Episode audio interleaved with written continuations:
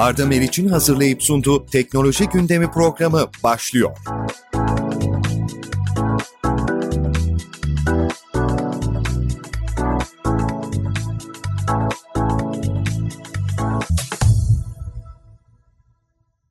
Sevgili dinleyiciler, Türkiye'nin en prestijli iş istasyonundan herkese merhaba. Güncel yaşam ve teknolojiye dair her şeyi konuştuğumuz, gündeme farklı bir bakış açısı getirdiğimiz Arda Meriç'te Teknoloji Gündemi başlıyor. Ve yine değerli bir konuğumu ayrıca sevdiğim bir dostumu sizlerle bir araya getiriyorum. Karşınızda Pearson Türkiye Kurumsal Satış ve İş Geliştirme Direktörü Işıl Berkan. Hoş geldin Işıl. Merhaba, merhaba Arda Bey. Evet, bugün İyiyiz, çok teşekkür ederiz. Sektörde hız kesmeden birçok olay gelişiyor. Biz de evet. bu olayları, bu gelişmeleri sevgili dinleyicilerimize, siz değerli konuklarımıza aktarıyoruz. Bugün dünyada ve Türkiye'de dijital ile birlikte hibrit öğrenim etrafındaki 2020 yılı kurumsal eğitim trendleri, çalışanlarda olması arzu olunan teknik ve ince beceriler, bu becerileri kazandırma yöntemleri, eğitim esnasında teknoloji araçlarının kullanımı, Covid-19'un etkilediği şirketler içi eğitimlerin durumu ve sayısal rozetlerin yeni bir diploma türü haline gelmesi gibi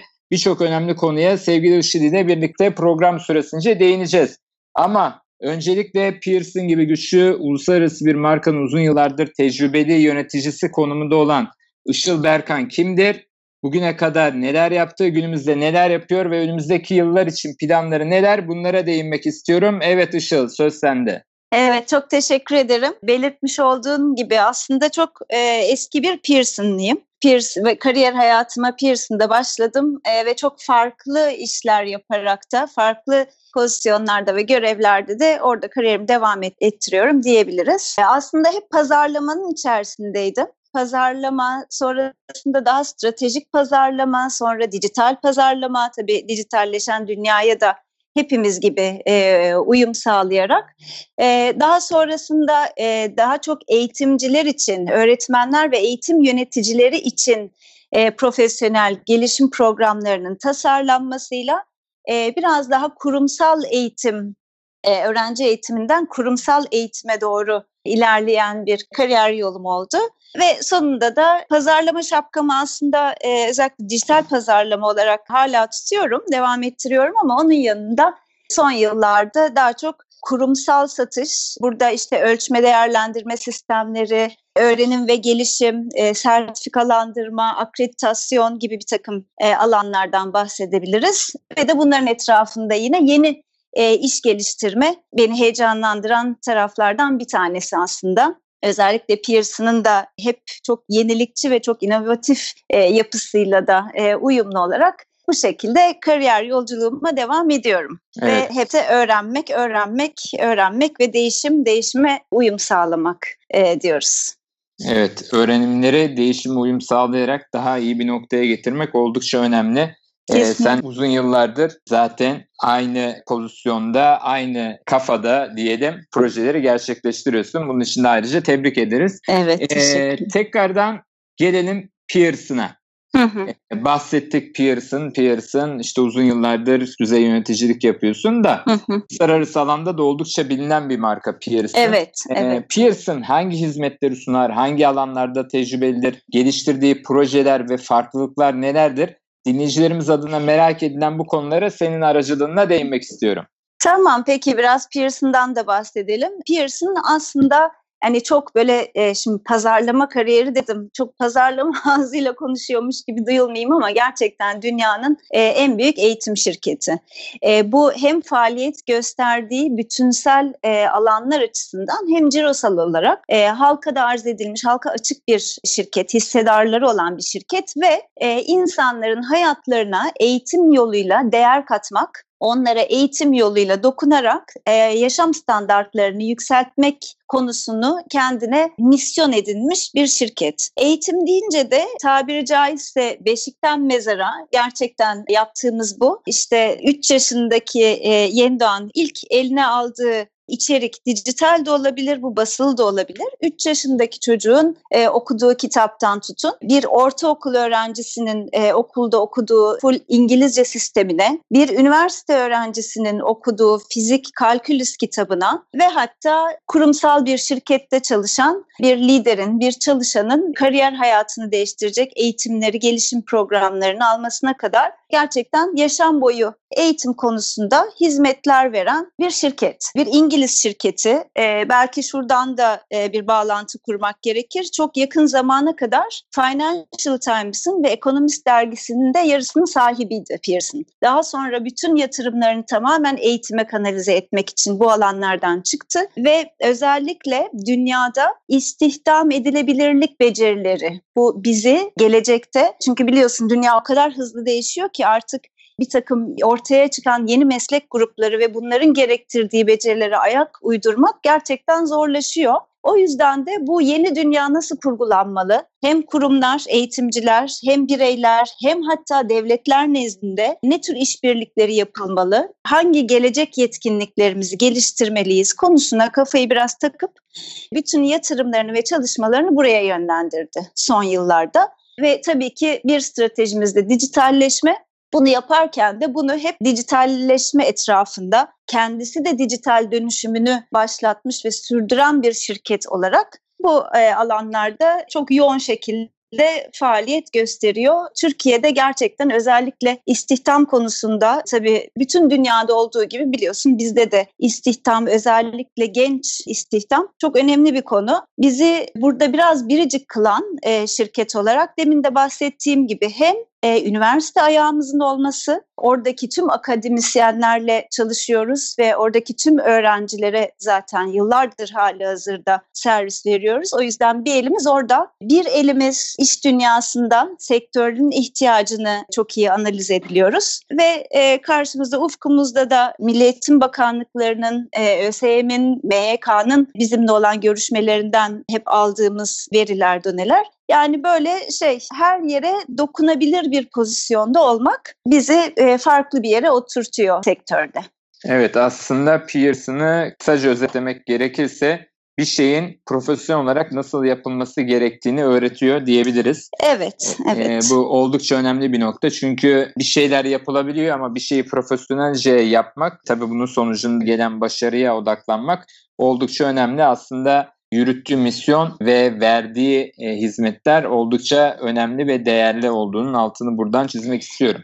Tabii özellikle kalite standartları biz e, İngiltere hükümetinin bütün mesleki eğitim çerçevelerini ve okul eğitim sistemlerini de akredite eden ve kurgulayan bir kurum olduğumuz için bir de hani onu da ekleyeyim akreditasyon, kalite standartları, sertifikalandırma yine böyle global e, kriterler doğrultusunda yapılan e, sertifikalandırmalarda yine hem yetkinlik alanımız hem de önem verdiğimiz e, dünyada da önemli olan unsurlardan bir tanesi.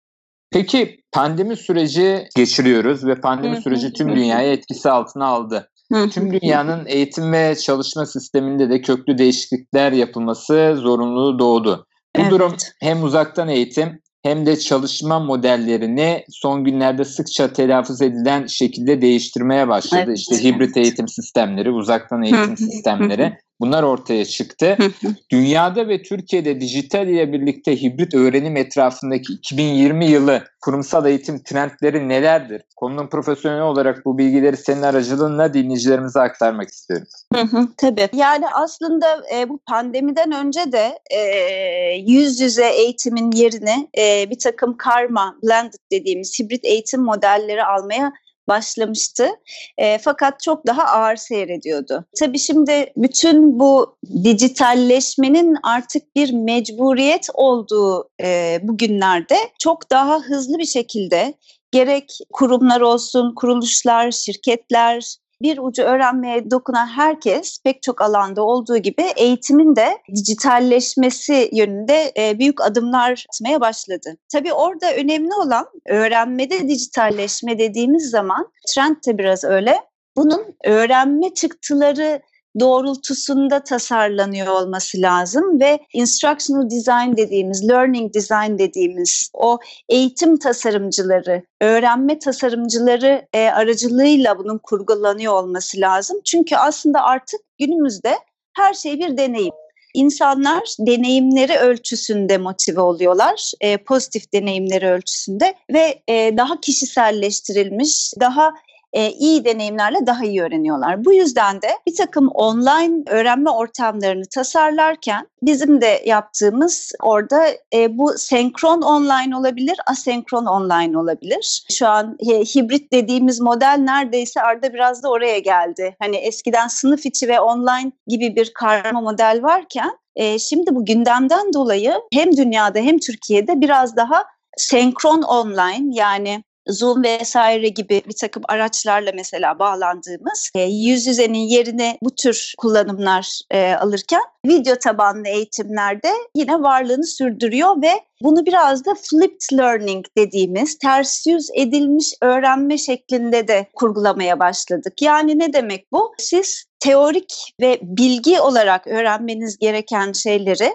offline olarak yani video tabanlı bir takım dersler olarak alabiliyorsunuz. Fakat bunun uygulamalı pratiğe dönek, daha işe yansıması, case study'ler etrafındaki e, yapılacak çalışmaların kurgulanması kısmını birebir bir öğretmenin yönetiminde, bir kişinin, uzmanın yönetiminde daha senkron online olarak yapabiliyorsunuz. Burada da yine önemli olan biraz önce dediğimiz öğrenme tasarımı. Şimdi e, bir kişiyi ekranın karşısına, benim kızım da online derste yapıyor, çok aslında yakinen de şahit oluyoruz. Ekranın karşısına bir buçuk iki saat hiçbir interaksiyonda bulunmadan siz koyduğunuz zaman oradaki öğrenmenin etkisini, insan interaksiyonunu unutmayacak ve göz önünde bulunduracak şekilde e, yapmak gerekiyor. Öğrenme tasarımı aslında e, bunu gösteriyor bize. O yüzden bu tür kurguları online eğitimi vermeye çalışan iş dünyasında alınan eğitimler hem de aslına bakarsanız okul ve üniversitelerde bile öğretmenler e, bu tür yöntemleri ve dijital araçları keşfediyorlar. Ve bunların artarak önümüzdeki günlerde arttığını, çeşitlendiğini, bu türden startuplerin iş modellerinin çok daha geliştiğini göreceğiz. Çünkü e, gerçekten öğrenmenin gerçekleşmesi için bu şart. Yöntem olarak, teknik olarak bunu söyleyebilirim. Oradaki gelişmeler bu şekilde.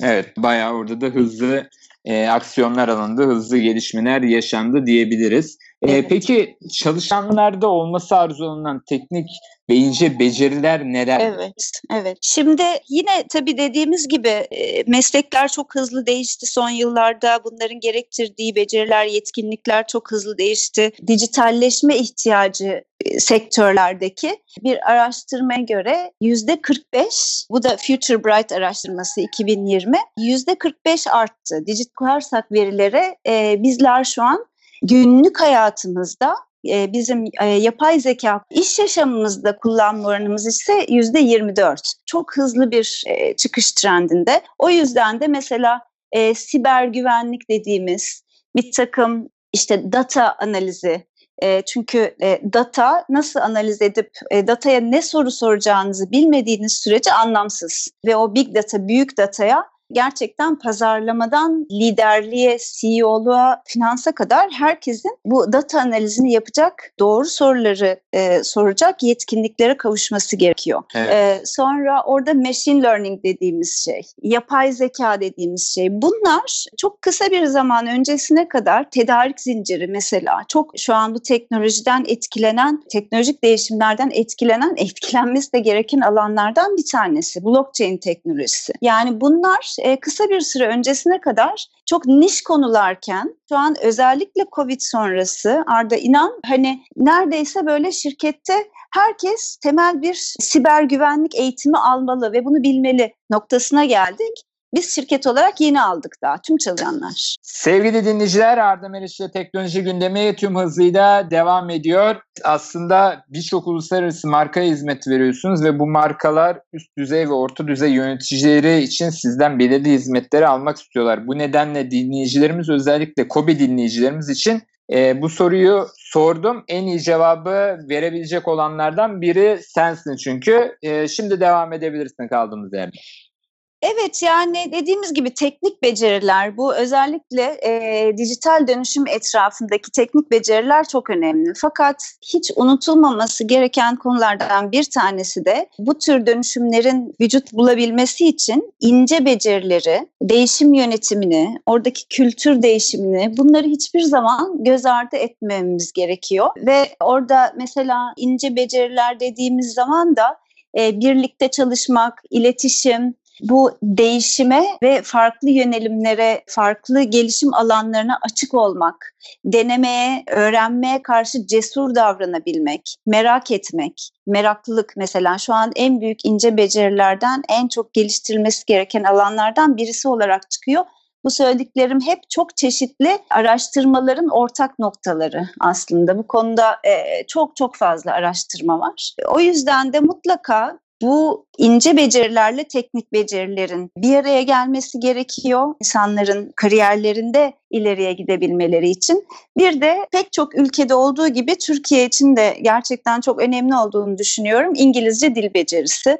E, bu her zaman maalesef ülkemizde biraz sorunlu alanlardan bir tanesi olarak e, hep karşımıza çıktı. Bu konuda da gerçekten tabii artık çok online olarak yapılabilecek, alınabilecek çok e, eğitimler var. Mutlaka bu becerinin de geliştirilmesi gerekiyor. Bu da güzel kariyerimize noktaya, devam etmek için. Güzel bir noktaya değindin. Şu ana kadar verdiğim bilgiler önemli. Peki bu istenen becerileri kazandırma yöntemlerinden biraz bahseder misin? Yani bu becerileri kazanmak için neler yapılmalı?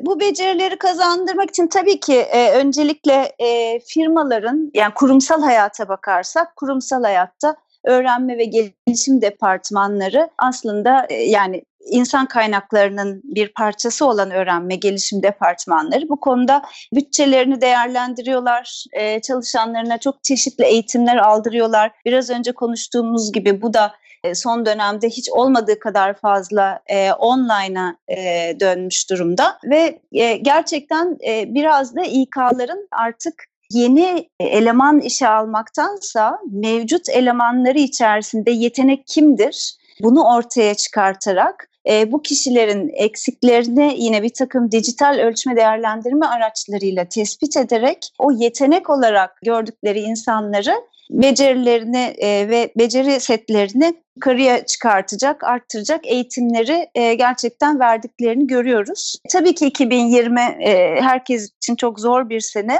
E, fakat gerçekten hiç olmadığı kadar e, önemli bu tür şeyler ve şirketlerde e, bunun aslında oldukça farkında. Biz mesela kendi hani deneyimimden İngilizcenin gerçekten bu dönemde e, müthiş bir patlama yaptığını söyleyebilirim Covid başladığından beri. Gerçekten son derece hem e, kişiler hem şirketler buna çok önem veriyorlar. Ama dediğimiz gibi sadece e, şirketlerin İK departmanlarının bu eğitimleri vermesini beklemek de e, doğru bir yaklaşım değil. Kişiler olarak bizlerin de tüm e, iş hayatındaki insanların da kendi yetkinliklerini geliştirmek üzere kendilerine yatırım yapmaları da çok önemli. Bunun da bu kendi gelişiminin sorumluluğunu almak aslında. Kimi firmalar gerçi bunu e, birebir de bekliyorlar çalışanlarından. Dünyada e, yükselen böyle bir trend de var. Çünkü bu kadar tabii rekabetçi bir ortamda e, biraz işveren de hani kişilerin kendilerini geliştirmelerini bu sorumluluğu almalarını da bekliyor. O yüzden de dediğim gibi bu online öğrenme modelleri çok daha zenginleşerek, artarak gidecek. Bir evrildiği nokta beceri ne diyeyim skills mapping diye geçiyor ama becerilerin belli işlerin gerektirdiği koşullara uyumlandırılması ve mesela dijital pazarlama, dijital pazarlamada müdür, işte uzman, asistan bunların hepsinin hangi beceri setlerine ihtiyaç duyduklarının bir harita gibi ortaya dökülmesi ve çok sistematik bir şekilde bunun gerekli eğitimlerle karşılanıyor olması. Gitgide yapay zeka bu türden daha yapılandırılmış ve nokta atışı eğitimleri kurgulamak üzere kullanılıyor. Örnekleri var ve çok daha artarak bu devam edecek göreceğiz. Ama dediğim gibi çift taraflı. Hem şahıslar e, hem kurumların bu konuda çok hassasiyetle davranıyor olmaları gerekiyor.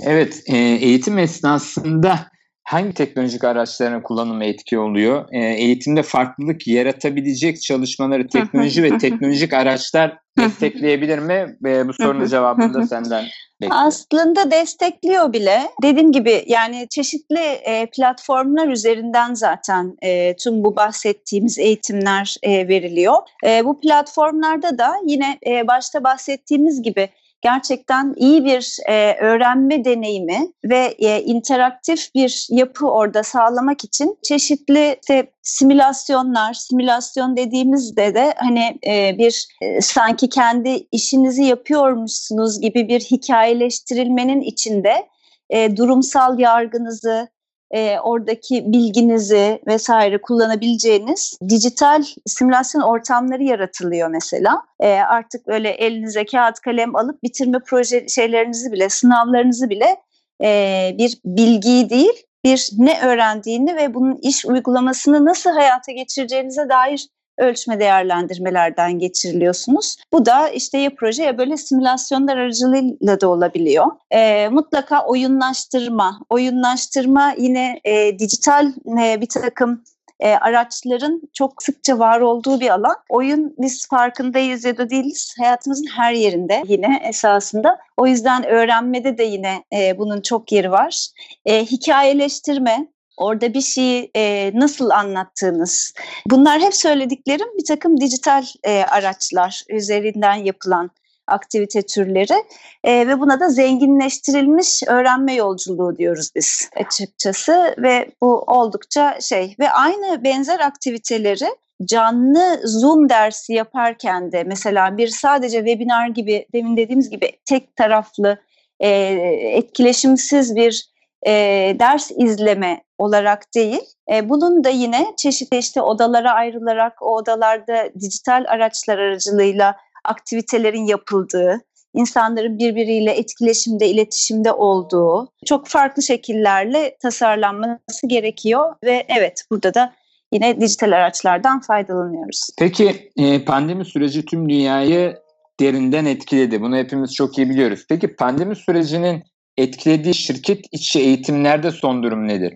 Yani şimdi bunlar tabii ki şirketler daha çok on haricinde normal eğitim olarak veriliyordu. Şimdi ise konferanslara döndü burada. Eğitimlerde bir değişiklik var mı? Bekleniyor mu yoksa online olarak devam ediyor mu şirketler? Çok çeşitli tabii. Bu dediğin pek çok şirketin, büyük şirketlerin özellikle kendi iç akademileri var. Şimdi bu akademiler de tabii esasında çok yüz yüze eğitim vermek üzere genelde kurgulanmış oluyor veya dışarıdan bir takım içerikleri kullanarak online bir takım sistemleri entegre ediyorlardı öğrenmelerine. Yavaş yavaş onların da yine biraz önce bahsettiğim gibi e, daha fazla online'a kaymaya başladıklarını, çeşitli platformlarla uzaktan bunu yapmaya çalıştıklarını, yaptıklarını fakat akademilerin kendilerinin de öncelikle bunları nasıl zenginleştirilmiş ve e, interaktif bir online deneyim olarak tasarlayabilecekleri konusunda eğitim aldıklarını görüyoruz. Çünkü bu tabii e, gerçekten beklenmeyen bir durumdu ve e, işte kriz krizlerden böyle şey iyi şeyler de doğabiliyor. Herkesin çok çevik olarak kendini bu duruma e, adapte ettiğini görüyoruz. Dünyada da biraz Türk insanının yapısı da öyledir. Ee, bizde de gerçekten e, iç eğitimlerde de dediğin gibi e, böyle on var. Orada da biz tabii e, Pearson olarak bu konularda da yardımcı olmayı kendimize misyon edindik. Kurumlarla çok yakından çalışıyoruz. Peki bu süreç içerisinde aradaki farkın kapatılması için siz nasıl bir yol izliyorsunuz? Çünkü bu bizi dinleyen e, COBİ'ler için oldukça önemli. Kobilerle e, ilgili biz aslında çok değişik bir çalışma da yaptık Vodafone'la beraber. Tüm Kobilerin bu dijital yeniliklere e, ayak uydurabilmeleri, bu Covid sonrası dijital dönüşümlerini e, hızlandırmaları için TOP, e, Vodafone ve biz beraber e, eğitim programları tasarladık. Tamamen o taraftaki ihtiyaçlara yönelik. Yani orada çorbada e, bir nebze tuzumuz olabilirse ne mutlu bize. E, ama Türkiye için gerçekten çok önemli. COBİ'lerin gelişimi ve bu yeni trendlere ayak uydurabilmeleri o yüzden e, çok çeşitli paydaşlarla biz de elimizden geleni yapıyoruz orada. Bu tabii e-ticaret olsun, dijital pazarlama olsun, e-tarım olsun. Mesela o da çok e, enteresan bir alan. Her şeyin COBİ'ler içinde dijitalleştiği ve onların da adapte olduğu bir dünya. Evet, peki iş dünyasında şirketler rekabetin çok iyi farkında ve farklılaşmak adına çalışmalar yapmak istiyorlar. Ama e, ortak bir problem var. Yeniliklere nasıl geçiş yapacaklarını düşünürken bocalıyorlar. Bu konuda kurumlara ve şirketlere yönelik çalışmalar yürütüyor musunuz? E tabii biz de e, çeşitli e, çok sektörden birlikte çalıştığımız çok değerli uzmanlarımız var. O uzmanlarımızla danışmanlıklar veriyoruz. Orada bir takım değişim yönetimi programları yine tasarlıyoruz ki gerçekten böyle bir hem trendlere ayak uydurma hem dijital dönüşümden geçme esnasında e, değişimin doğru yönetilmesi ve yukarıdan e, değil de aşağıdan bir takım influencerlarla gerçekleşiyor olması gerçekten hem kabulü hem risklerin e, azaltılması e, hem etkin olması açısından çok önemli. E, orada kurumların e, kendi içlerinde bir takım değişim ajanları diyoruz şimdi. Türkçe çevirince pardon bazı şeyler hoş duyulmuyor ama hangi seviyeden olursa olsun değişim liderleri tiplerin içinde oluşturmak ve bunu tabandan yukarıya influencerlarla yapmak e, her zaman çok daha önemli. Biz de bu tür kurguları e, oluşturmalarında dediğim gibi hem sektörden uzmanlarımızla çalışarak hem de kendi buradaki know-how'ımızı katarak faydalı olmaya çalışıyoruz yine. Peki güzel bir noktaya değindin. Liderlik takım çalışmasından bahsettin. Hı. Şirket yönetimlerinde merak edilen en önemli konulardan biri de takım çalışmasıdır. Genel olarak herkesin dilinde de bu vardır. Bu konuyla ilgili eğitim çalışmalarınız da var mı? Tabii tabii tabii. Yani biraz önce bahsettiğimiz o ince becerilerin arasında zaten takım çalışması e, ve işbirlik, işbirlikçilik e, orada collaborate etmek en önemli alanlardan bir tanesi. Çünkü artık e, şeye bile baktığınız zaman, yapılan işlere, mesleklere bile baktığınız zaman çok farklı meslek dalları çok farklı alanlarda işbirliği içinde olmak zorundalar. Mesela eskiden belki bir doktor ve bir fizikçinin hani gidip de e, bir araya gelmesi çok daha sosyal bir oluşumdu. Ee, ama şimdi günümüzde organ printing yani organ yazılı, organ e, yazılımı yaptıkları noktada doktorla fizikçi beraber çalışmak zorunda. Bu bundan belki e, 10-15 sene öncesinde bu kadar büyük bir ihtiyaç değildi. Aynı şekilde şirketlerde de satışla pazarlama, insan kaynaklarıyla satış yani o kadar farklı ikili, üçlü, çoklu varyasyonları olmak zorunda oluyor ki e, bir takım projelerin ortaya çıkması ve özellikle de çevik bir şekilde ortaya çıkması için o gitgide e, lean dediğimiz hani alt üst ilişkilerinin ortadan kalktığı daha çok takımların bir arada e, yatay olarak çalıştığı sistemleri çokça görüyoruz. Evet e, bu nokta çok önemliydi çünkü birçok şirket takım çalışmasından bahseder, işte liderlikten bahseder e, ama e, dönüp baktığımız zaman işte işte e, bunları maalesef entegre edemezler. Bunlar Kobi tarzındaki firmalarda normal karşılanabilirken evet uluslararası firmalarda da böyle şeylerin yaşanması aslında profesyonel destek alınması gerektiğini bizlere bir kez daha göstermiş oluyor öyle değil mi? Kesinlikle kesinlikle yani e, orada mesela müşteri merkezli e, olmak, müşteri odaklı olmak. E, şimdi e, şirket içerisinde belli takımları e, bir arada çalıştırırken herkesin müşteriyle ilgili olan algısı ve e, müşterinin ihtiyacını tanımlama şekli birbirinden farklıysa orada takım çalışması yaparken bir takım çatışma ortamları bile yanlışlıkla yaratabiliyorsunuz. O yüzden de müşteri odaklı değil de müşterinin etrafında bir ekosistem kuracak şekilde takım çalışmaları e, yürütmemiz gerekiyor aslında. Bu da e, yeni nesil e, işbirliğinin aslında önemli noktalarından bir tanesi. Evet yeni nesil işbirliğinde de ne olursa olsun çalışma sistemleri de değişse e, yeni sistemler de gelse takım çalışması ve liderlik oldukça önemli. Sevgili dinleyiciler Arda Meriç'te teknoloji gündemi tüm hızıyla devam ediyor. Konuğum Pearson Türkiye Kurumsal Satış ve İş Geliştirme Direktörü Işıl Berkan bize önemli bilgiler aktarıyor. Hem e, teknolojinin eğitimle birlikte e, iç içe geçmesi hem de pandemi sürecinde şirketlerin neler yaptığı ile ilgili, neler yapması gerektiği ile ilgili COBİ'ler için önemli bilgiler aktarıyoruz. Şimdi de gelelim sayısal rozetlere. Evet artık herkes dijital dünyanın ve sosyal medyanın varlığını net bir şekilde kabul ediyor. Zaten bu durumun karşısında durmanın da bir faydası yok. Bu ortamı şirketler ve bireyler kendi gelişimlerine destek sağlamak amacıyla nasıl kullanmalı? Kendilerini nasıl daha iyi ifade etmeli? Bunu iyi anlamak gerekiyor. İşte tam da bu noktada sayısal rozetler iş dünyasında sıkça telaffuz edilmeye başladı. Sizi yakından tanımayan insanlar profesyonel olduğunuz alanları anlatabileceğiniz bu rozetlerin ne olduğu, nasıl diploma türü haline geldiği, ne işe yaradığı, nasıl alındığı ile ilgili bilgileri de şimdi bize Işıl aktaracak. Çünkü bunların hepsini e, profesyonel e, birinden dinlemek COBİ'ler için de oldukça önemli. Söz sende Işıl. Teşekkür ederim Arda. Evet yani bu bütün konuştuğumuz dijitalleşme ortamında sertifikalarımızın ve bu kadar hızla geliştirdiğimiz yetkinliklerimizin belgelenmesi de tabii ki bu değişimden nasibini alıyor. Bundan yine bir süre öncesine kadar ne yapıyorduk? Biz bir üniversiteden mezun oluyorduk. Üniversiteden aldığımız diplomayı CV'mize eteçliyorduk. İşte orada o bizim ne yapıp ettiğimize dair olan zaten bir numaralı göstergemiz oluyordu. Sonra yıllar içerisinde bir takım aldığımız eğitimleri, katıldığımız seminerleri, konferansları da CV'mize yazmaya başladık. Sonra bu listeler böyle upuzun gitmeye başladı. Fakat her ne kadar oraya aldığımız eğitimleri yazsak da bunlarla kazandığımız yetkinlik alanlarımızı artık ispatlayamaz olduk. Çünkü dediğimiz gibi diploma değil artık ne öğrendiğiniz, hangi becerinizi, hangi seviyede geliştirdiğiniz e, ve bu beceriyi iş yerinize, şirketinize veya kendinize e, bir katma değer olarak, profesyonel bir gelişim alanı olarak e, nasıl katacaksınız, ne fayda sağlayacaksınız? Şimdi orada da tabii kağıt üzerine sadece yazdığınız şeylerde eskisi kadar yeterli olmamaya başladı.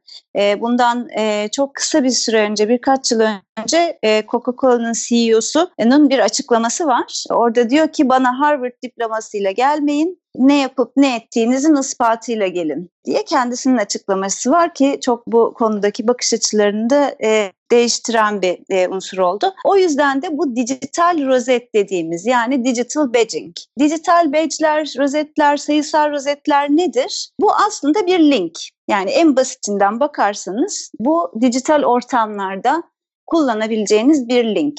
E, hangi dijital ortamda? Belki e-mailinizin altında şu an e, LinkedIn'de yani LinkedIn'in bir takım işte yetkin yetki, yetki verdiği kurum ve kuruluşlar var. Bu badge'leri e, üretmek üzere, rozetleri üretmek üzere. Onlardan bir tanesi biziz. Oraya koyabildiğiniz bir link ve belki işte online iş başvurusu yapıyorsanız oraya da koyabildiğiniz bir link. Bu link ne söylüyor bize? Bu link hangi tarihte, hangi alanda kaç saatlik, kaç günlük, kaç aylık vesaire bir eğitim aldığınızı, bu eğitimin öğrenme çıktıları olarak hangi becerilerinizi geliştirdiğinizi, bunu bir nasıl diyeyim yetkilendirilmiş bir firma, bir eğitim kuruluşu aracılığıyla ispatladığınız, bu becerileri kazandığınızı ispatladığınız bir link bir e, dijital gösterge aslında. Şimdi buradaki tabii enteresan nokta LinkedIn biliyorsunuz artık yeni neredeyse şey e, iş bulma yani iş dünyasını bir araya getiren iş bulma, işleri takip etme, sektörleri, gündemleri takip etme üzerine kullandığımız e, çok geniş kapsamlı bir kurumsal iş dünyası platformu. O yüzden de oradaki profilinize ne yapıyoruz? Artık e, pek çok yerde biz kartlaşmıyoruz bile. Hemen LinkedIn profilden herkes birbirini etkiliyor ve ekliyor ve e, kendi kariyerimizle ilgili pek çok bilgiyi de oraya koyuyoruz. Başkalarınkini de oradan öğreniyoruz. O yüzden de mesela LinkedIn bu sayısal rozetleri kullanmak için şu an çok popüler, çok geçerli bir mecra. Fakat zaman içinde e, bizim öngörümüz bu rozetlerin artık buradaki kullanımını da aşacağı ve e, nasıl ki biz bir e, CV oluşturduğumuzda oraya e, hangi eğitimleri aldığımızı e, satır satır yazıyorduk. E, çok yakın bir zamanda e, kişilerin e, iş başvurularında veya kariyer hayatlarını sürdürdükleri süre boyunca bu rozetlerden oluşan dijital deneyim portfolyoları, beceri portfolyoları olduğunu göreceğiz. Bunları dediğim gibi nasıl sanatçıların bütün resimlerini yaptıkları, çalışmaları sergiledikleri, portfolyo şeyi çok onların kullandığı bir terminolojidir aslında vardır. Aynı şekilde tüm bireylerinde bu beceri portfolyoları olacak ve her oraya tıklayan bütün geçmişini, öğrenme geçmişini, kazandığı becerileri, yıllar içerisinde biriktirdiği rozetleri buradan görebilecek ve bu bir noktada artık e, İK'nın da dijitalleşmesiyle e, yeni diploma, yeni sertifika, e, yeni kariyer yolculuğumuz olacak. Evet aslında dijitalleşmenin diploma tarafında ne, ne duruma geldiğini bize gösterebiliyor. Bir diploma türü haline gelebilecek bir evet. nokta bahsediyoruz. Çünkü bu tabii ki rozetleri nereden aldınız, hangi kurum aracılığıyla aldınız, nasıl aldınız bunların yetkilendirilmesi de oldukça önemli. E, herkese verilen bir şey olmaması konuda oldukça önemli bir nokta. E, Kesinlikle. Çünkü, tabii çünkü bu belirli bir algoritma üzerinden artık İK'ların da dediğin gibi e, bunu dikkate alması ortaya çıkınca artık birçok kolaylaşacak. E, dediğin gibi nasıl CV'ler artık sosyal medya üzerinden neredeyse e, kontrol ediliyor, check ediliyor hale geldiyse bu badge'ler, rozetler çok daha önemli bir hal alacaktır mutlaka. Ve hatta bu konuda bile bir blockchain teknolojisiyle bunların düzenlenebileceği bile konuşuluyor Arda biliyor musun? Yani hani uçtanıca o e, şeyi sağlamak için e, çünkü gerçekten dediğin gibi bunun otorize olması yani bunun gerçekten bir yetkili makam tarafından onaylı olması zaten yazılı sertifikada veya CV'ye yazılan sertifikada eğitim bilgilerinde eksik kalan da biraz bu. Çok daha fatı e, olan belki de zaman içinde bir takım e, regülasyonlar da bu alanda gelecektir. E, ama gelecek e, oraya doğru gidiyor. Yavaş yavaş gidiyor. Peki çok önemli bir nokta da insanın kendine yaptığı yatırım. Pearson olarak şirketlere ve kurumlara yönelik çalışmalar yapıyorsunuz. Bunu e, çok güzel şekilde de aktardın. Ancak yaptığınız çalışmalar ve verdiğiniz hizmetler arasında bireylerin kişisel eğitimine ve öğrenimine yönelik çalışmalar da var.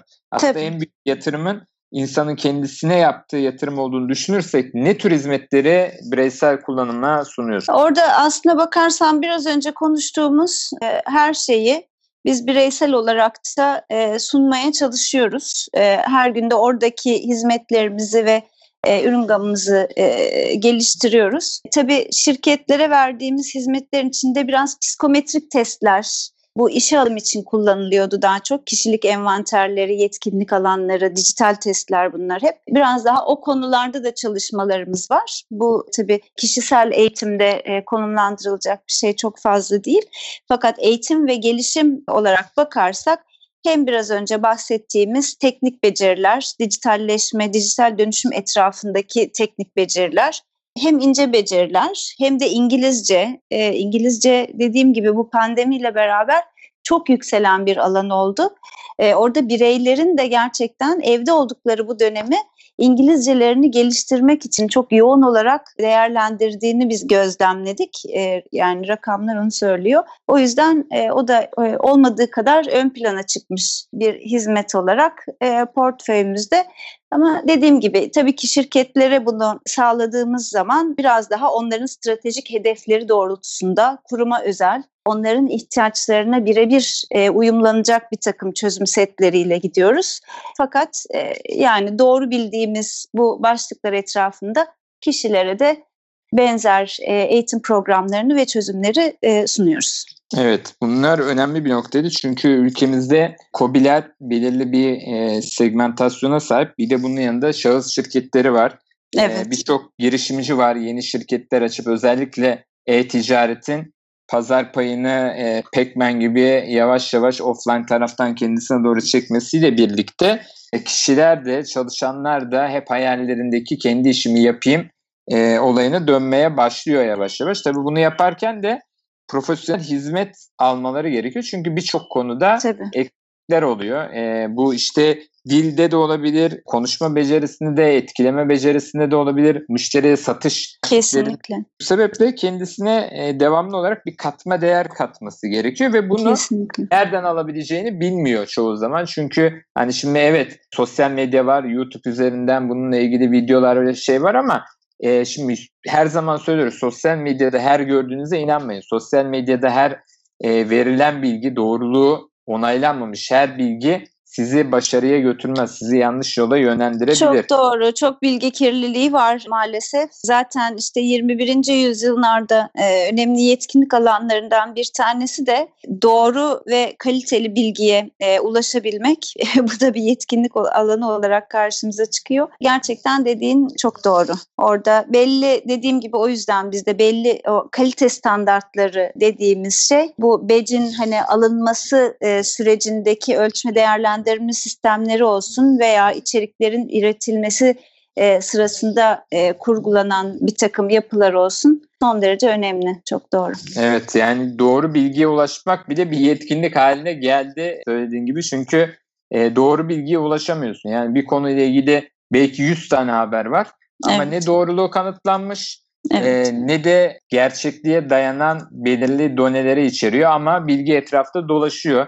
İnsanlar görsel olarak gördüğü şeye de e, inanma duyusu var, dürtüsü var. Bu tüm dünyadaki toplumlar evet, için evet. geçerli. Ülkemizde de e, aynı problem zaman zaman yaşanıyor. Bu sebeple e, profesyoneline güvendiğiniz, uluslararası tecrübesi olan e, şirketlerle bu tür çalışmaların yürütülmesi oldukça önemli. Peki e, bir şey ekleyeceksen ekleyebilirsin. Evet orada e, şey demek istiyorum sadece. Biz evet e, uluslararası bir firmayız. Fakat burada bizim en önem verdiğimiz konulardan bir tanesi Arda o uluslararası bir firma olmanın getirdiği bilgi birikimi ve tecrübeyi e, burada kendi e, lokal yerel uzmanlarımızla, akademisyenlerle, sektörde e, isim yapmış, e, tecrübesi olan e, bir takım uzmanlarla harmanlayıp bütün programlarımızı öyle şey yapmak, sunmak, öyle geliştirmek ve öyle sunmak. O yüzden de o yani onun altını çizmek istedim. Bence çok önemli.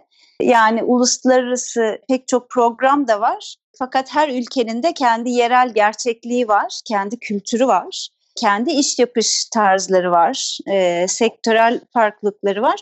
E, bunların da e, göz önünde bulundurulması ve biraz önce dediğin gibi COBİ'lerimiz mesela yani çok önemli bir alan, çok önemli bir konu. E, ve bunu bizden iyi kimse bilemez. Biz derken hani buranın lokal e, yerleşik kişileri olarak. O yüzden de mesela Pearson Türkiye'de e, bir Türk şirketi şey değil bir irtibat bürosu gibi değil bir şirket olarak da faaliyet gösteriyor. Yani çok kısa onu da altını çizmek istedim çünkü önemli bence oradaki Oldukça önemli çünkü e, birçok firma Türkiye'de varmış gibi sadece bir masa bir sandalye yapıyorlar ama ulaşabileceğiniz kimse olmuyor. E, evet. Çözüm sağlayacak kimse olmuyor. Burada uzun yıllardır Türkiye'de e, Pearson faaliyet göstermesi oldukça önemli. Çünkü bunun üstüne Tabii. basarak değinmek istedim. E, COBİ'ler e, bu tür e, bilgileri almak istiyor, çalışmalar yapmak istiyor, öğrenim kazanmak istiyor ama bu tür firmaların olduğuna dahi e, maalesef erişemeyebiliyor. Bizim aracılığımız e, kavuşmuş oluyorlar. Peki şirketler ve kurumlar birçok dönemde farklı krizler geçiriyor. Pandemi süreci de bu krizlerden bir tanesi olarak görülebilir. Krizden çıkışın anahtarı sence nedir?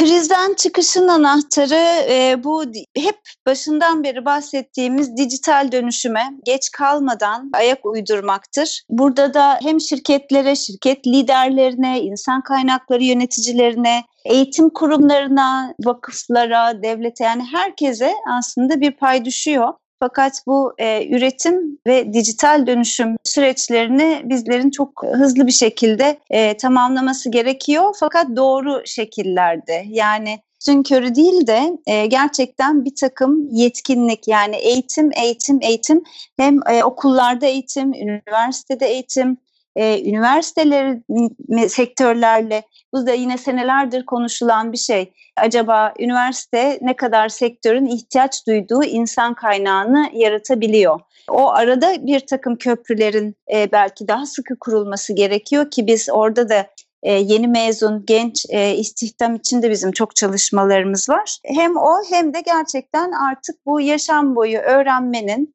dijital dönüşümün bir kalıcı bir felsefe olarak, bir yaşam biçimi olarak hayatlarımıza girmesi gerekiyor diye düşünüyorum. Evet, dijital e, krizlerden dönüşüm, de böyle çıkılıyor.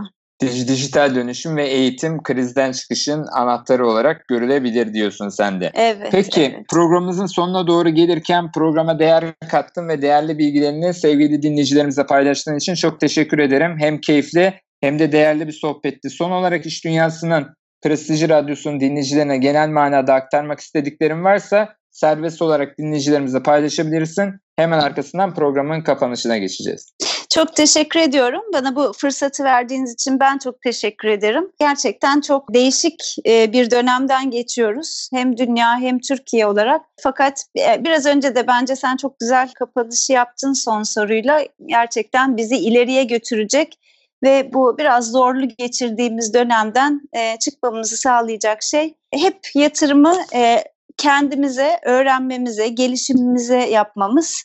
E, aynı şekilde firmaların da e, yine buna kaynak ve for harcamaya ayırmaya devam etmeleri e, bence çok önemli. Çok keyifli sohbet için ben teşekkür ederim Arda. Rica ederim. Biz de verdiğin bilgiler için bir defa daha teşekkür ediyoruz. Sevgili dinleyiciler, Türkiye'nin en prestijli iş istasyonu Endüstri Radyo'da Arda Meriç'le teknoloji gündemi bugün sona eriyor. Arda Meriç'le teknoloji gündemi resmi mobil uygulamamızı ve içerisindeki sürprizleri takip etmeyi unutmayın. Önümüzdeki programda yine değerli bir konumla birlikte sizlerle bir araya gelmek üzere. Şimdilik hoşçakalın, sağlıkla kalın.